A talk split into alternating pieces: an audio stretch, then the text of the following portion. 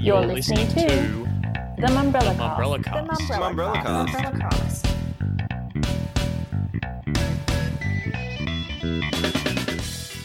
Welcome to the Mumbrella Cast. I'm Damien Francis, and joining me to break down the week in media and marketing this week is Deputy Managing Editor Brittany Rigby Hello. and reporter Zoe Wilkinson. Hello. Later in the Mumbrella Cast, we'll be talking to Lucian's Chris Maxwell and Andy Gibson about whether momentum is really building up around in housing. We know there's a, there's there's there's something better we can do. There's a model we need to embrace. We just don't know how to do it. Attracting the top talent, Often these days, that creative talent is saying, "Hey, I'll come in house. There's there's no problem." and strengthening creative work. What I've seen happen is that muscle actually doesn't only benefit the in-house agency; it actually starts to benefit the agencies that are out of house as well. But first, the week's topics. TV ratings are back with new programs, but who's started off the year on top? And the Super Bowl and Australian Open are advertising events, but what's different this year? The TV ratings year has kicked off with a later than normal Australian Open taking centre stage in the official ratings period. This has created a huge knock on effect amongst all of the networks, with seven debutant Holy Moly and Ten's Amazing Race up against the tennis and nine juggernaut MAFS pushed back on the slate. Britt, why is this year shaping up to be such a key year? We do say that every year, don't we? But th- this is genuinely different. It feels genuinely different. Look, I think it's for a few reasons. I'm interested in, and the industry is certain, certainly interested in, how viewer habits will actually shake out this year. So, TV did really well last year during COVID, especially that news programming. It was unusual if news programming wasn't pulling above a million Metro viewers every night when It's as if we were- weren't getting out of the house. exactly. So, you know, you're completely right. People are at home, people watching more TV. So, how that will level out this year is definitely something that people are keeping an eye on. Of course, you know, the elephant in the year that is 2020 is the Olympics uncertainty still. So, we'll get to that a little bit later, but Seven's confident, but the market less so, I would say. And then, kind of bigger than that, is obviously COVID, which is the reason why the Olympics is uncertain, but is also shaping a lot of TV decisions. So there's been a lot of pre filming, a lot of safeguarding against the impact COVID had on production last year. And from what I've heard from network executives, basically all three, so seven, nine, and 10, all have the first half pretty locked in, pretty safe. And I mean, finally, you know, what's going to happen to ad spend this year? We've seen some recovery so far. It's really important that TV is delivering what it's promised when it comes to the the viewers that it, that it's pulling. So I think all of those reasons are reasons why this year is a particularly fun one and interesting one to watch. I've got it going around in my head now, around and around, since you said seven is confident. That is a massive, massive elephant in the room to be still figuring out whether the Olympics is going to take place this year or not. Does Seven have a, a backup plan? Surely they do. You've, you've just said they're confident. Look, they do have a backup plan, according to Chief Revenue Officer Kurt Burnette, who I chatted to late last week, and that piece ran earlier this week. It's interesting because this time last year, or a little bit later than than where we are now last year, James Warburton was very, very confident that Tokyo 2020 was going ahead, and the media message was still very much it's going ahead. So I think Seven is cautious about being too bullish. I mean, Kurt said to me, and this is paraphrasing, he said, We're not keeping our head in the sand. You know, we're chatting to the International Olympics Committee every 48 hours. Everything that we've heard so far says this is going ahead. So they do have a contingency plan. I asked that outright. Do you have a backup plan? They're not banking on using it or they're not hoping to use it. And I think their approach of, you know, complete confidence or as much confidence as what they can get and as much confidence as they can project is kind of a little bit at odds with where the market is sitting about the the Olympics because you know we see here in Australia in Melbourne you know where things are relatively under control versus the rest of the world the difficulties that we had with getting the Australian Open up. Cricket Australia's South Africa tour was recently cancelled. And think about the scale of those events versus something like the Olympics, the scale of travel, of logistics, of risk. It feels like getting the Olympics to go ahead would be, you know, not a minor, but a pretty major miracle. But Seven's confident. Not just Seven, but other players, nine and 10, have also made brief statements about what happens with the Olympics. It's interesting to read that Nine had said that cancellation or postponement of the Olympics would, would mean a significant shift for it. Why would that be? And has 10 said anything? I think Nine saying that they will change their strategy is just a reflection of where they are in the market. They're the biggest competitor when it comes to, you know, going up against the Olympics and up against Seven. Seven's hoping that the Olympics completely dethrones Nine from a ratings perspective this year. Nine's ho- hoping to hold on to that crown, which they've held on to for the past couple of years. So 10 has said, you know, we're sticking with our slate regardless. We offer an alternative to sport. Nothing will change. As Seven's biggest competitor, it makes sense for Nine to say, we'll adjust, we'll see what happens, and we'll program accordingly. So I think it's just a reflection of where Nine and 10 sit in the market. And now you mentioned the Australian Open, of course. We definitely couldn't go without speaking about the, the first Grand Slam of the year, which has kicked off a little bit later than usual uh, in Melbourne. Now, the crowd attendance was the big talking point early on, with it being rather lackluster, is probably the polite way of putting it. But uh, how has that played out for nine? Are the viewer patterns a bit better than what we're seeing in terms of physical uh, attendance? Uh, and how has it sort of played out in having the tennis as part of the rating season now? Yeah, well, I asked Nine how they felt about having the tennis as part of the ratings year because, as you say, usually it isn't. Interestingly, you know, I think we're still figuring out how it will rate overall and how it will go. I think the important thing to keep in mind, though, is that, you know, there's going to be matches or sessions that go far, far better than others. And so comparing it day to day is a little bit tricky. So, for example, it started on Monday night and it had 486,000 Metro viewers across all of the night matches. Last year, that figure was 634,000, so that's quite a drop. But OzTam this week has changed how they're coding the tennis. So it's now going to be in sessions like the cricket is, for example. And what that means is that, you know, it's not really fair to compare the average audience across a very long night of tennis to you know its primetime competitors at 7:30 p.m. which only run for an hour or an hour and a half so on that basis if we're looking at the sessions and the matches specifically last night the Kyrgios match had 690,000 metro viewers and the latter part of that game uh, after prime time so from 9 p.m. to 10:30 p.m. did the best and that was obviously as that match was getting more exciting. And then the night before, the Ash Barty match had 646,000 Metro viewers. So, look, I think it will be interesting, particularly as we get to those bigger games towards the end of the tournament, how it rates. And then I'd also say something I've noticed this week, particularly, is that ratings figures across the board have tended to be quite low this week. So, you know, the shows that have been winning that primetime slot on some nights have been sitting in that 500,000s range on a metro basis. So I do think it's been a weird week for ratings. I'm not quite sure why that is and why those figures have been low, but I think we'll get a good understanding of how the tennis has gone once we get towards the end of it. Yeah, I agree. And that Kyrgios match that you mentioned was uh, a great example. You know, a couple of match points that he saved. I'm sure the interest in his next one will be quite high, depending on the timing of that uh, that session. And obviously, the deeper the Australians go, the more interest there's going to be as well. So it'll be interesting to follow that and see how that plays out. Also of interest, though, there's more sport.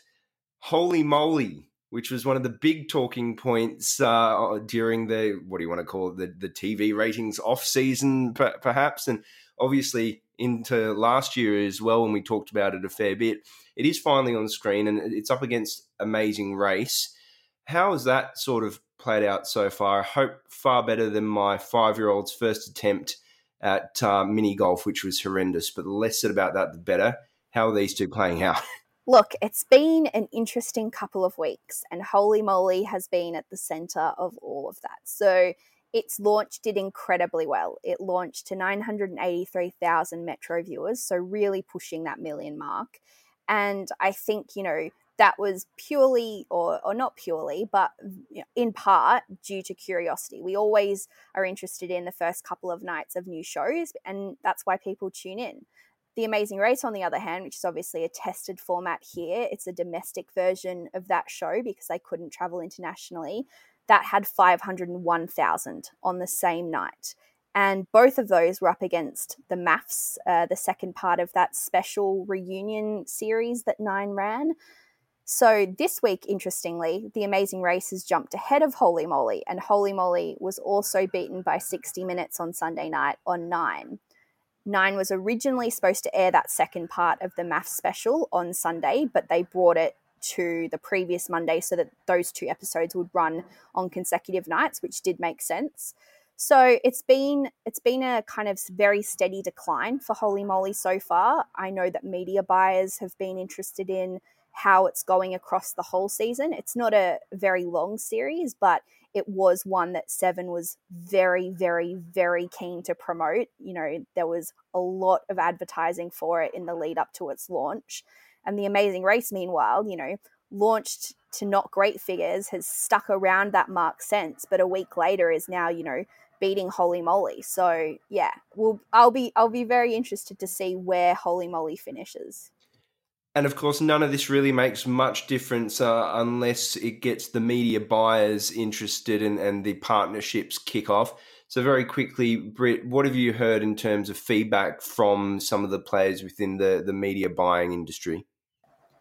As I just said, buyers were really keen to see how Holy Moly did. It was one that they were really interested in after it was first announced at the upfronts, which was a long time ago now and then it couldn't go ahead for a while. It went to film in the US. It couldn't finish filming there. They came back. They built a new course. So the ratings there, people are definitely keeping an eye on. I know that I was I one thing that stuck out to me on LinkedIn actually from last week was a post that Ben Shepherd made and we know that Ben Shepherd is never too shy about giving his opinion. And I'll read it out in full. It's not very long. He said, TV programming is a tough business at the moment. Audiences have changed and continue to quickly and can move off a program at speed. Holy Moly is an example. Launches Monday at 983,000 Metro, drops 25% the next day to 737,000, and then Wednesday 543,000 and out of the top 10. That's 45% of audience gone in two days. Networks should be applauded for trying new things, but it's harder than ever to land a hit when you're competing with a world of content. So, look, he's not shy about saying what he thinks about the holy moly decline. Obviously, buyers are very interested to see whether or not the Olympics goes ahead, and that changes a lot of things in terms of investment and then they'll also be keeping an eye on you know the new formats that are to come across the year from a range of the networks whether or not that's you know making it on 10 whether or not that's seven's first season of the voice whether that's you know beauty and the geek or celebrity apprentice on 9 so there's a lot more still to come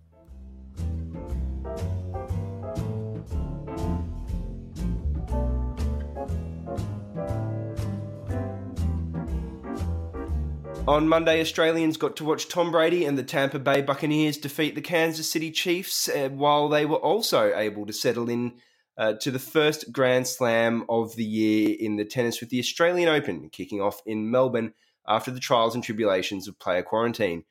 These big sporting events kicked off the creative season with some big work and big spends from various brands. So it's been a huge week for creative work. But first of all, we've just uh, we're still going through the global pandemic, uh, which has affected the spends of many large businesses. Uh, how has this played out in terms of creativity and what we're seeing around these big sporting events? Yeah, so looking at the Super Bowl first, one of the most significant couple of the most significant changes is um, Coca-Cola didn't didn't advertise during the game.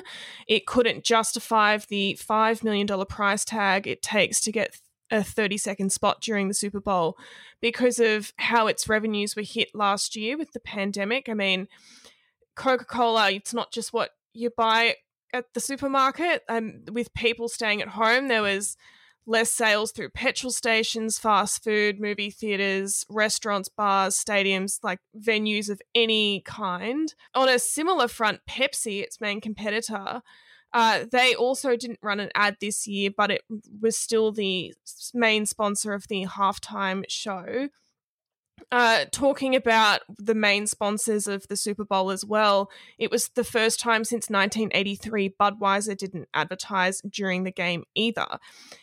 Announced in the lead up to the game it was allocating its $1 million of advertising inventory to instead air a COVID 19 vaccination public service announcement, which was created by the Ad Council, which is one of the US industry bodies. However, its parent company, AB InBev, made its first ever master brand account for it as a company, which kind of had a bit of a mixed reaction in the market from people. I mean, sort of making a bit of a statement, allocating your time and money to a PSA, but then also making an ad for your own brand kind of sort of left a confused message, I think, in a lot of people's minds. Although I've got to say, I didn't actually mind the master brand ad myself. We also saw a reduced appearance from the automotive sector as well for similar reasons due to revenues. That's obviously left a bit of a hole uh, as well. Uh, a hole in one sense, an opportunity in another sense. Uh, did we see some new brands, some new faces get involved? Yeah, so we had Robinhood, Klarna, Uber Eats, which was Australian made, and Fiverr. Robinhood was an interesting one because it has come off the back of the GameStop madness controversy, however you want to put it, particularly after they prevented people from making trades with GameStop after some of those funds went bankrupt. In campaign review this week, our special for the Super Bowl, both Micah Walker and Joe Heath pretty much said that perhaps Robinhood should have sat this one out after in the heat of that controversy. Um, but all of the ads from these new players were very interesting. I mean, Fiverr um, made a bit of a joke about Four Seasons Total Landscaping, which, you know, we all have come to love as a business and an institution. And of course, Uber Eats. So, made by Special Group Australia, revived Wayne's World, and was also sending a message about uh, American consumers supporting their local restaurants. Very cool ad from Uber Eats. I wonder how many more of those style uh, ads they can do because there's some great stuff uh, that that's happened so far. I'd, I'd, love to see what they come up with next. But what has market opinion been uh, so far, Zoe? How has the, how has the industry reacted to, to what they've seen? I mean, look, there are a lot of brands who I think the consensus was just did, you know, what's quite usual for them. M and M's they advertise every year with their living, breathing M&Ms. Um, we also saw a lot of, you know, the standard Super Bowl ads we expect to see, big celebrity cameos, a lot of, not as many this year of the film remakes as last year. Um, looking more broadly, though, I think Micah Walker made a really interesting point that um, Nickelodeon's Super Bowl brand integration was his actual favorite piece of marketing during the Super Bowl. They had like the classic Nickelodeon slime, like appear across the touchdown line i think when whenever anyone scored. And he said like it's fun it's a different way of doing things and so it, he said it won the super bowl for him that year and I think that's an interesting point when you look at both the Super Bowl and the tennis. I think now brands will be looking for more creative ways to uh, advertise during these sporting events. I mean, Uber Eats is one in Australia that I think is a really interesting case. I, I mean, 2019, the the Australian Open takeover, the ads that appeared like the tennis had returned and tricked you, and it was actually an Uber Eats ad. But now they've had to continually innovate that concept, and so this year we have Sacha Baron Cohen as the strange umpire who keeps trying to keep the school to love, and what this year's campaign involves is an integration of live social ads as well. So when the score is love during the games, you get codes for different restaurant partners. And that sort of brings me to another interesting point made by MKTG's Matt Connell earlier this week in a piece that um, my colleague Xander wrote about why Australia doesn't have a Super Bowl. And he said that I think Australian brands would love nothing more than the ability to be as big and bold as what some of these US based businesses can do around events like this. But it's about finding impactful ways to do so without the big budget and finding creative ways to do that. I think that is the key in Australia. Coming up next is Chris Maxwell and Andy Gibson. Those names may be familiar to you because they are two of the senior industry leaders attached to the new business Lucian. Is your team producing cutting edge work do you have groundbreaking talent in your business? The PR and communications industry is extremely competitive, so make sure you enter the Mumbrella CommsCon Awards for your chance to be recognised as the best in the business. First entries are due next month on March 19. To enter, go to mumbrella.com.au forward slash CommsCon Awards for more information got two special guests here today in person, which is nice because we haven't done that for quite some time. Uh, we got Chris Maxwell, who's started Lucian, uh, and also business partner in Lucian as well, beaming in all the way from the US. Andy Gibson, thanks both for joining me on the Mumbrella Cast. Oh, thanks very much, Damien, for having us. We're excited to talk to you. Yeah, my, my, my, pleasure, my pleasure, Damien. And I, I, I'm envious what I would give to actually be in person with someone right now. we, we, will definitely have you here one day, Andy. Yeah. One day. It's getting closer. Um, why don't you both explain to me what part of Lucian you play? Uh, Chris, obviously, you're the, the founder. Uh, we might start with you first, and then Andy, if you can give us a bit of a rundown as well of, of your part in, in Lucian. But, but Chris, what is Lucian? What part do you play in it? Sure, sure. So, um, um, just by way of background, um, I spent 13 years on the client side, most notably with Carlton United Breweries in Australia. And one of the things that I did while I was at Carlton United Breweries was I built a very successful in house agency, an integrated agency across media, data, tech, um, creative, and production. And in the last um, 12 months, um, I have gone out and launched a business called Lucian. And Lucian is taking that experience of having successfully built an in house agency and tapping into this trend of more and more businesses and brands wanting to build in house agencies.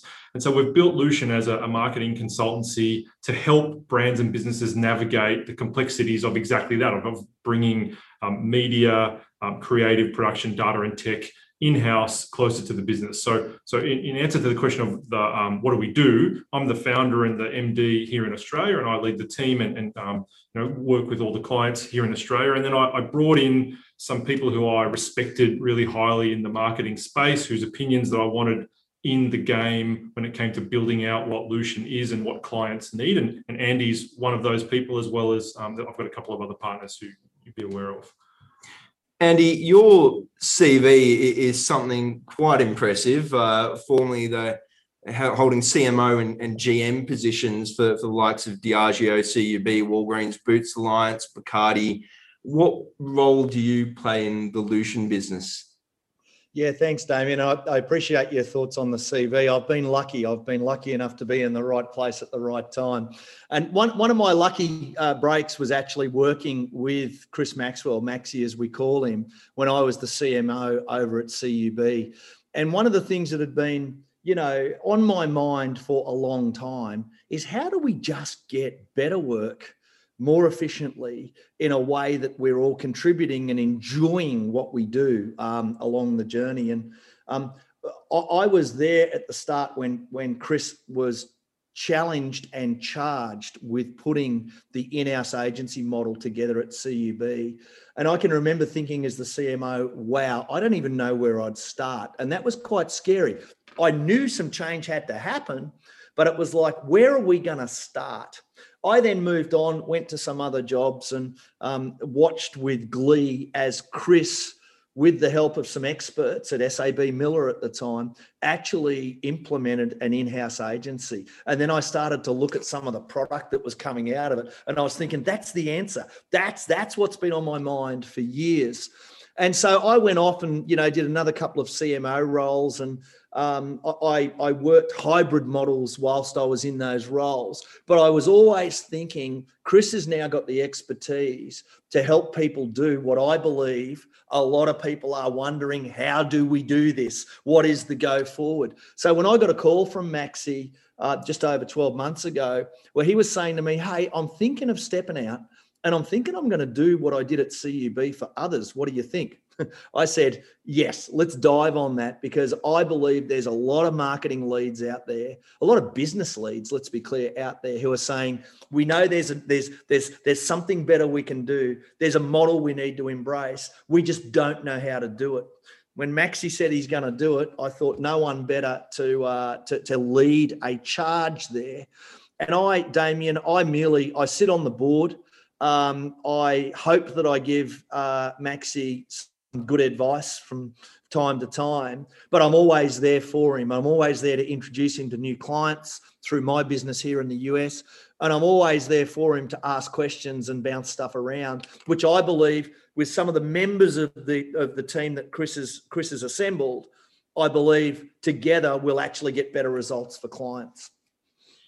Now, you've mentioned uh, other members of, of, the team, and like you, you, also mentioned, you know, I, I know uh, well who they are, and I think a, a, lot of people in the industry will. But in case you don't, uh, definitely check out the, the Lucian website. It gives you a bit of a rundown of the people involved. But because we're a bit time limited, we won't go into all of their CVs. But I hate assumed knowledge. I think it's a bit of a scourge in the industry. So let's not have assumed knowledge here. Let's go right to the basics. I think in housing, let's define that because you can go back five, six, ten years when we're all talking about full service, and there was still great debate over exactly what the hell full service was. So.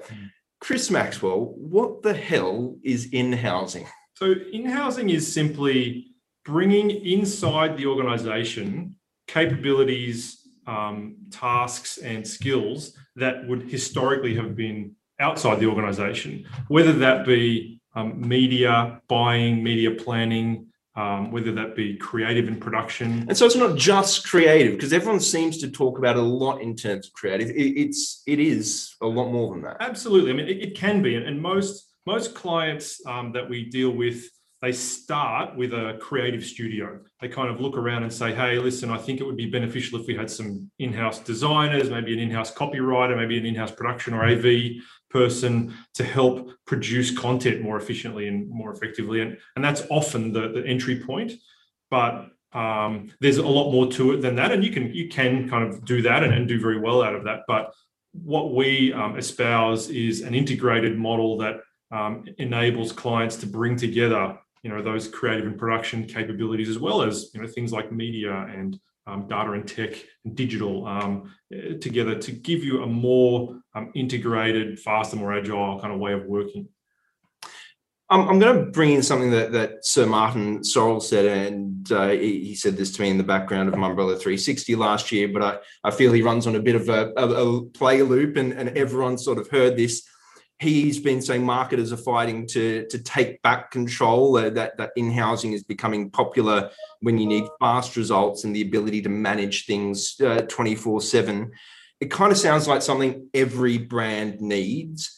Uh, so how truthful is, is what he is suggesting and why isn't everyone in housing andy i might being that you're the, the global sort of view here or the us view in, in particular what's your sort of take on that Look, I, I don't know that it is for everyone. And I would just say to people, you need to think about your situation. You know, are you getting what you need? Are you getting the best possible work that that that you can possibly get in the most efficient manner that you can possibly get it out of your current model?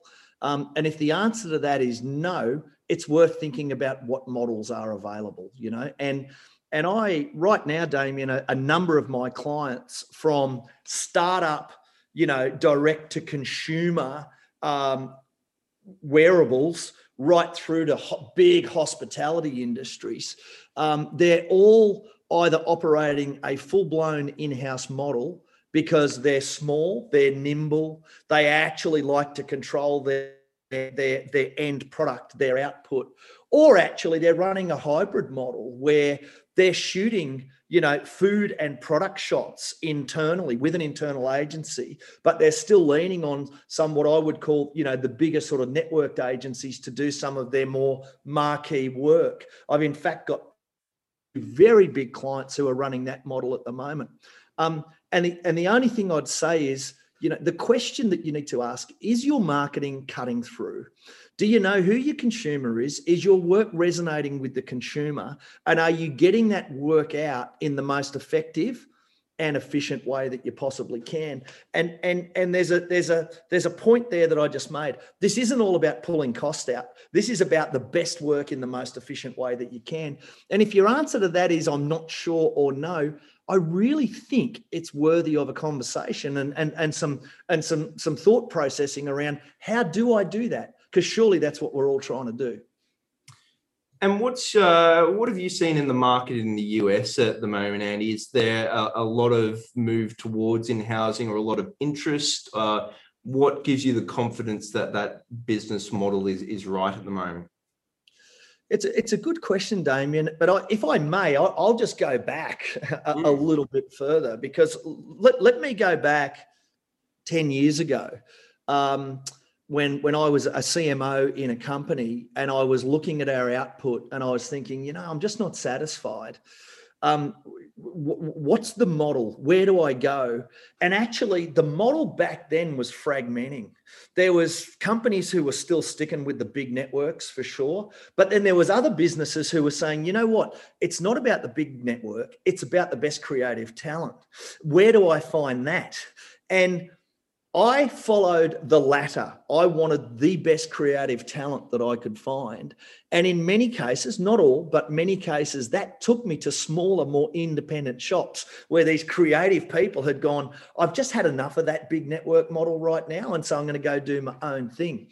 So, not in housing at the time, but really I was running a hybrid model back then because I was after the best creative talent. I've only seen that trend gather pace.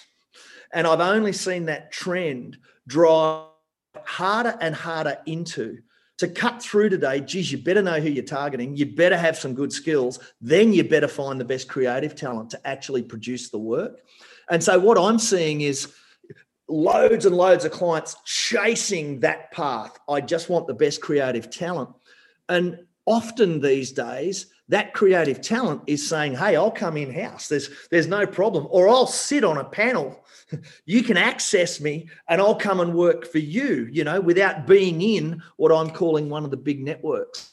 So I'm just seeing the trend really, Damien, continuing to move in a direction.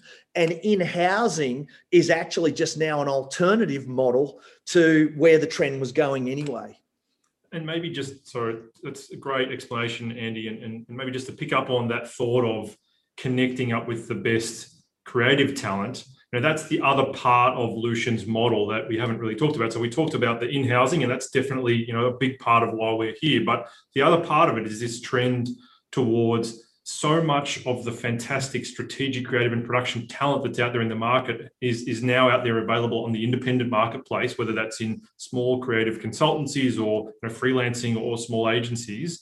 And that's why we've brought, um, we're working with a fellow named Nick Garrett, who, again, most of your listeners would, would know. Pretty Nick much everyone the, would know. One of the great um, creative leaders in, in Australia. And he's um, c- come on as a partner with Lucian to help build out our panel of exceptional independent strategic creative and production talent so that model that andy's talking about co- combining the speed and efficiency and effectiveness of in-house with the best talent you can get that's the model that we're building with lucian which has kind of the best of both worlds baked into it.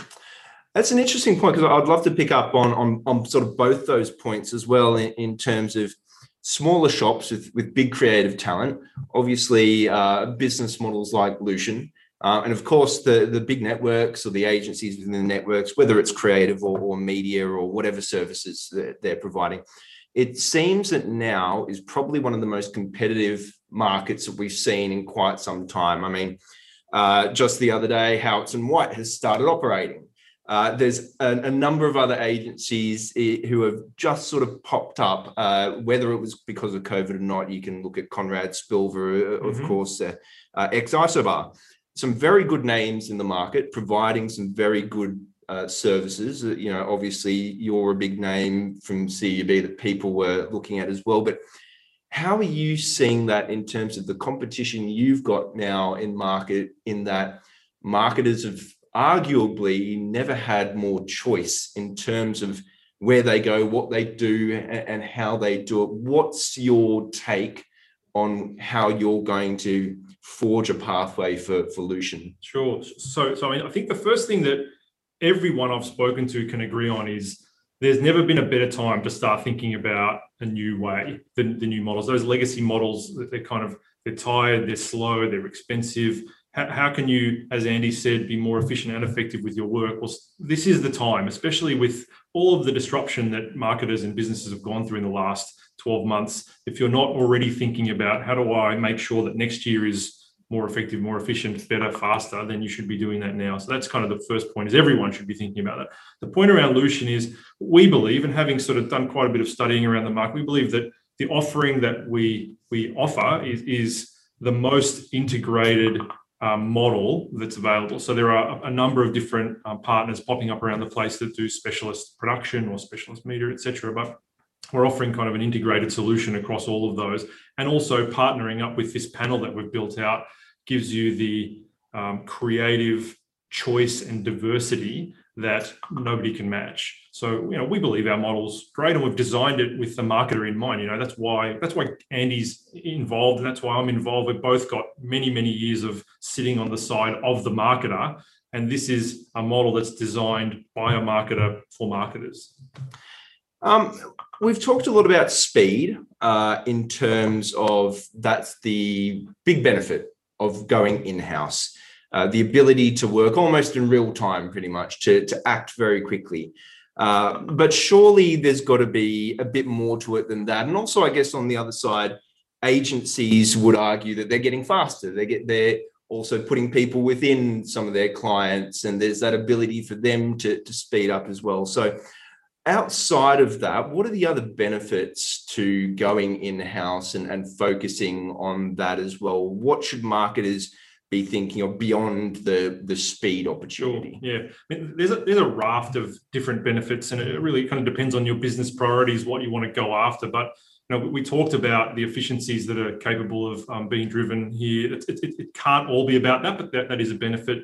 Um, you know, obviously the speed, the agility, the, the, ability to turn things around, which means that you can be closer to your customers. You know, we, have got examples, you know, in, in clients and in my previous life of you know hearing from customers on Facebook and turning around a big piece of creative in 24 hours and getting it out the door really quickly. You know, whereas in the old model that might have been days, if not weeks.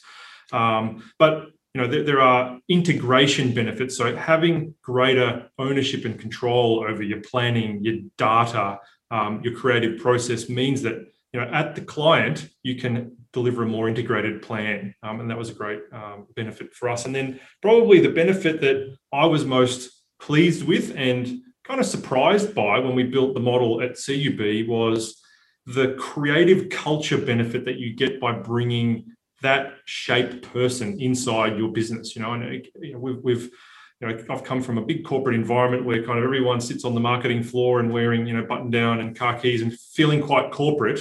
And then we made a really conscious choice to build out that in-house agency with creative types of people, you know, and, and those creative types of people, they bring a certain creative energy to the organization, which was infectious. And all of a sudden, that energy started to permeate outside that team that we built into the total marketing team and then even into the total business. And it started to become the place people wanted to work and the place people wanted to be because um, of that kind of creative energy. So that's that's one of those benefits that you don't see written down too often, but you feel it when you when you've built it, and it's, it's it was hugely beneficial. And I think they're still sort of uh, living off the benefit of that now. I guess the the other big question is, of course, the the working environment between client with in-house agency or considering in-house agency and the various agencies that might be on their roster. In some cases, uh, there are multiple agencies uh, across the roster. How does that uh, environment work? How does that sort of click together? And, and should agencies be looking at brands, looking at in house and going, oh crap, or should they be thinking about it a different way? What's how's this all going to work? I, I can I can give you certainly my perspective and what we did again at CUB and some of our other clients is we say to the agency partners the agencies that will win are the agencies that figure out the right ways to work with and complement the in-house agencies if you fight against it, if it becomes a turf war, no one kind of wins out of that. It's a bad situation. But the agencies, this trend will continue. You know, if, if it's anything like in the United States, you know, roughly 80% of businesses and marketers in the United States have an in-house agency in some way, shape, or form. That's going to continue. So the agencies that find ways to work with them and complement them and partner with them and add value where they can, they're the ones who will win. And that's what we espouse with our, our model and all of our partners. This is not a either or it has to be in-house or it has to be external it's a both and and find ways to collaborate and work together and that's that's what's going to benefit for the client and the marketing organization that you're working with yeah, the, the, the, only little thing I'd add to that is over the years, um, I, I, believe, and this is a cliche, but cliches are that because they're cliched. I believe that I've always got the work that I deserved. And when I've got um, work that's suboptimal, it's usually because I'm not working well with my agency. I've got a relationship problem. My briefs aren't good enough. Um, and I'm not being collaborative enough. When I've done work that I've been most proud of, generally speaking, I've got a fantastic relationship at all levels through the agency. I'm bringing them in to help me write briefs, and the briefs are tight, really tight. And then the way we get from brief to actually finished product is very collaborative. Seen happen at in-house, no choice, but that's how you've got to work when, when you've got in it, because that's they're your work colleagues. And and and and and those three factors of success, building great relationship, writing the brief together and making sure it's tight, then collaboratively working through the process actually becomes a muscle and what I've seen happen is that muscle actually doesn't only benefit the in-house agency it actually starts to benefit the agencies that are out of house as well because it's now a way of working it's in the muscle. And so i've actually seen it damien be beneficial you know across the work across the in-house team and across the, the team that might not be in-house because it just becomes how you operate. We've got uh, a couple more minutes left only, so I'd, love to just direct the conversation very quickly to sort of the, the build and HR side of things very quickly. Uh, in terms of uh, actually starting up an in-house agency, how long does that take if you're going from zero and and how easy or hard is it to find the right people to fill the, the positions or are they already generally kind of there hanging in corners somewhere? Well so in terms of how long does it take so we, we would often take our clients through a process that can be anywhere from kind of eight to 12 weeks process to sort of get in there and, and, and, do an audit and understand and build a strategy and a plan on, on what we want to do and where we want to focus and what capabilities we want to bring in. As we said before, it's not a one size fits all. Every client's different. So you'll kind of, you might, some clients might want to bring in different, different types of capabilities. And then once you've got the plan signed off, you know what your strategy is, you've got a structure, you need to start going and filling that up with the right people. And that's the question around how easy is it to access them. Some people, some roles are, are easier than, than others. You know, you've got some roles in particular some of those really specialist technical roles that are in relatively high demand and short supply. And you know, we, we kind of spend a bit of time working with our clients on the right ways to attract the right kind of people. Um, what, what we hope to do, you know, over the course of this year and next year is is open um, talent's eyes up to the benefits of working in in-house agencies because we've got a lot of partners who have ex agency people, ex creative kind of types who have gone in house, and there's a huge benefit to that. And, and even if it's not a permanent thing, if you go over and spend a little bit of time working on the client side, you're only going to benefit from the proximity to the brand and the commercials of the business and the decision making. And, and I've got this view that know, the more people that come from kind of external agencies go and spend a bit of time working in an organization with a brand, you know, whether it's in house, you can go back out after a couple of years, that's fine, but you've got that experience of having sat on the client side. And, you know, I was an ex agency guy. I think a lot of agency people like the idea of going and sitting on the client side and kind of being the one writing the briefs and kind of in, in control of the budget. So there's that huge benefit of, of, of doing that. So uh, none of our clients have had too much trouble attracting talent, but it's really about how you tell the story and making sure that you've got the right organization, the right culture, the right ways of working to attract the right kind of people. Fantastic. Uh, it's definitely going to be one of the stories that we pay quite a bit of attention to, I think, for the, the rest of the year, how Lucian goes, how it develops, and how the, the story of in housing develops as well. But uh, in the meantime, Chris Maxwell, Andy Gibson, uh, particularly Andy, all the way from the US, and I think nursing a, a bit of uh, sympathy for himself after the Super Bowl results as well. Thank you so much for joining us on the Mumbrella Cast. Thank you, Damien. Thank you, Chris. See you guys. And that's it for this week. But before we go, Mumbrella has recently launched the Mumbrella Sessions, a regular small scale catch up at the Mumbrella offices in North Sydney, featuring key industry leaders. The first of the Mumbrella sessions focuses on leadership in a new business environment. Space is strictly limited to 20 people and tickets cost just $20. So be very, very quick and grab your seat today before they sell out. To purchase a ticket, head to mumbrella.com.au and search for the Mumbrella session. That's it for this week, though. Thanks, everyone. See you next week. Thank you.